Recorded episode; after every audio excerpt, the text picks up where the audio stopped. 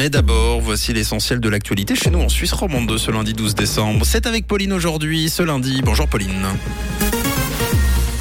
Bonjour Mathieu, bonjour à tous. 50% de retard en plus dans les gares romandes qu'ailleurs en Suisse. Le Conseil fédéral ne veut pas imposer les paiements en cash et du soleil et des nuages attendus ce matin.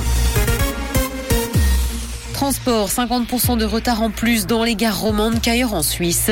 Une entrée sur 10 en gare donne lieu à un retard d'au moins 3 minutes en Suisse romande. Les CFF admettent d'ailleurs que les trains sont moins ponctuels dans la région. Cependant, aucune amélioration importante n'est prévue avant 2025. Lausanne et Genève sont d'ailleurs sur le podium des pires grandes gares en matière de retard.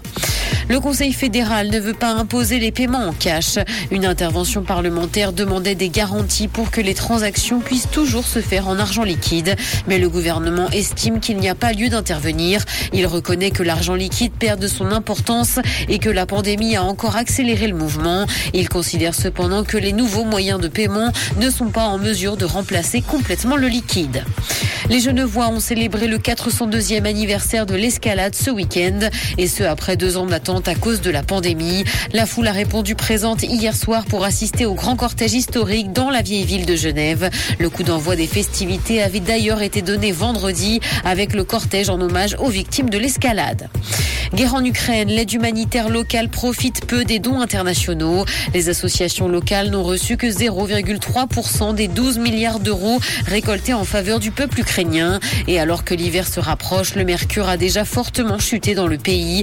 La plupart des aides ont été récupérées par les grandes ONG qui ont du mal à faire le lien avec les associations sur le terrain.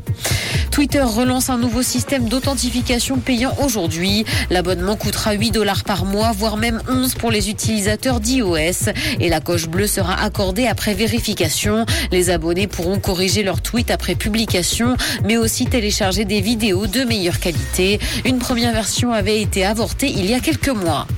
Musique, après une année bien remplie, Bad Bunny a besoin de repos. Le chanteur portoricain a fait savoir qu'il était au bout du rouleau et prendrait du recul en 2023, et ce pour préserver sa santé mentale et récupérer. Il a précisé qu'il n'avait d'ailleurs pas de projet précis, mais qu'il allait certainement en profiter pour naviguer en mer. Du soleil et des nuages sont attendus ce matin et le temps restera sec. Le mercure affichera moins 5 degrés à Lausanne et Montreux, ainsi que moins 3 à Genève et Palinges. Bonne journée à tous sur Rouge. C'était la météo, c'est Rouge.